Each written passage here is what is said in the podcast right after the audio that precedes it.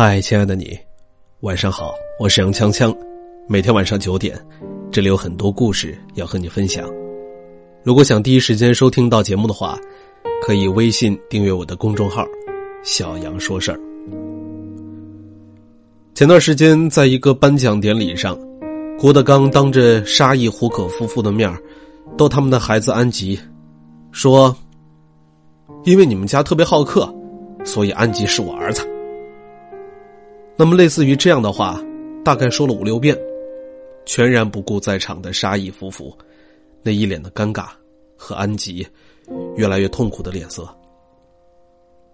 面对着网友的愤怒，郭德纲居然振振有词，说：“这世上没有什么是不能开玩笑的。”那么，就在最近这两天，沙溢、胡可夫妇公开回应了郭德纲在颁奖典礼上。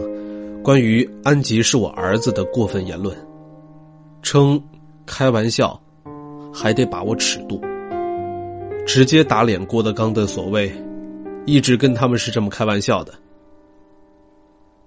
也许在郭德纲的世界里，大概一切都只是个玩笑吧。我想起了我上大学时候的同学 W，他说话就特别的损，口无遮拦。因为我们播音主持专业的学生每天早上都要早起去操场练声，参加晨练。有一天早上晨练，W 就对另外一个同学 S 说：“嗨，这么大好的时光，怎么能练声呢？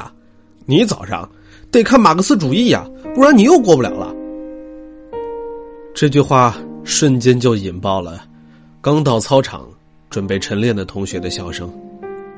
确实显示出了 W 的机智，但是，也因为这一句话，S 一怒之下把手中的书就朝他扔了过去，和他打了起来。原来 S 在上学期因为翘课太多，考试成绩也不是很理想，所以马克思主义这一科是全班乃至我们系唯一一个没有及格的人，所以在这个学期要进行补考。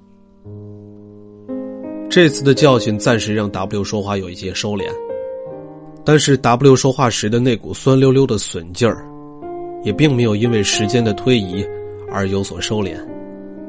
毕业那么多年了，我现在在朋友圈看到他给别的同学留言，还能见识到他的那个机智。其实这些自以为机智、幽默、抖机灵的背后，流露出的是一个人的低俗。自私、恶毒、没教养，全然不把别人的感受当一回事儿。其实，笑也是分三六九等的。一个人的笑点，是他人品的直接体现。不拿伦理、隐私、小孩以及他的伤病缺陷开玩笑，是最基本的底线。最近一个听众也跟我说了他的烦心事儿。事情的起因，是因为朋友圈里的一条状态。这条状态是这样写的：年底了，谁把我购物车清了，我把我所有闺蜜都介绍给你，泡不到的我帮你下药，总有一款适合你。他给他的朋友留言说：“难道闺蜜就是用来拿来卖的吗？”对方回复他说。我觉得这个完全是搞笑啊！你觉得不好笑，有人觉得好玩，别太偏激了。然而他写下最后一段话之后，就把他给拉黑了。他是这么写的：“我不知道什么样的友情就值一个购物车。如果你是开玩笑，抱歉，我真的没看出这段子的笑点在哪儿。”于是他就问我，这么做是不是真的有点太偏激了呢？我告诉他：“既然笑点不同，就别做朋友了。你觉得我偏激，我觉得你恶俗。如果百无禁忌，什么都可以拿来开玩笑叫主流的话，那我真的会情愿认真到没有朋友。其实发这种状态的人，你们想过闺蜜的感受吗？他让我更怀疑，这样的人到底有没有闺蜜呢？”幽默是一个人智慧的最高体现，真正幽默的人，智商、情商都要高。不合适的玩笑，不止暴露你的坏，其实还暴露了你的蠢。有的人既坏又蠢。荤段子并不是不能开，比如说《奇葩说》里的马东也会说一些荤段子，但是每一条尺度都拿捏的特别的到位，反应快，联想能力强。虽然也会拿嘉宾开玩笑吧，但是笑点都是从姓氏、谐音下手，而不是扒对方的经历隐私。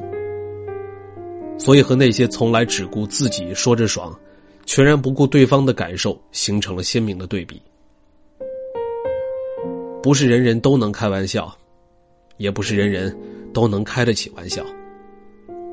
有的人开玩笑能照顾所有人的情绪，让大家都笑得没有压力；有的人很努力的想逗你发笑，偏偏一出口，周围就降到了零下三十度；有的人攀高踩低，一群人里专挑最弱的那个人下手。没有人注意到，哄堂大笑的角落里，有一张憋红的脸。还有的人拿嘴贱当真性情，最喜欢做的事情就是：我伤害了你，我还一笑而过。那么我之前就认识一个刻薄成性的女生，口头禅就是：“哎呦，你别介意啊，我就是没过脑子。你要是生气的话。”那就是你偏激，你矫情。所以在这儿，送大家一句话：多去认识那些真正有趣的人，不要在垃圾堆里找朋友。有趣和刻薄的区别，就在于前者从不让人难堪，后者则拿你的难堪当做笑点。对于后者，千万别相信他们只是嘴贱。他们的心更贱。明确的表达出你的态度，别怕影响友情，因为他们压根儿就没把这份所谓的友情当回事儿。不信你试试，他们敢不敢跟他们的老板这么没过脑子的说话呢？当然，如果你有更难听的话，也千万别掖着，狠狠的说回去，顺便还给他们一副云淡风轻的表情。看看他们是否真的觉得这只是一个玩笑。如果说他们欣然接受的话，那么恭喜你，找到了你们今后互相伤害的相处的新模式了。如果他愤怒、生气，跳着脚说：“你怎么可以说这么过分的话？”那你就可以一笑而过，告诉他：“你也没过脑子呀。”不要再拿真性情。当没有教养的挡箭牌。如果你真是刻薄成瘾，管不住那张嘴，那麻烦你，请去自黑吧。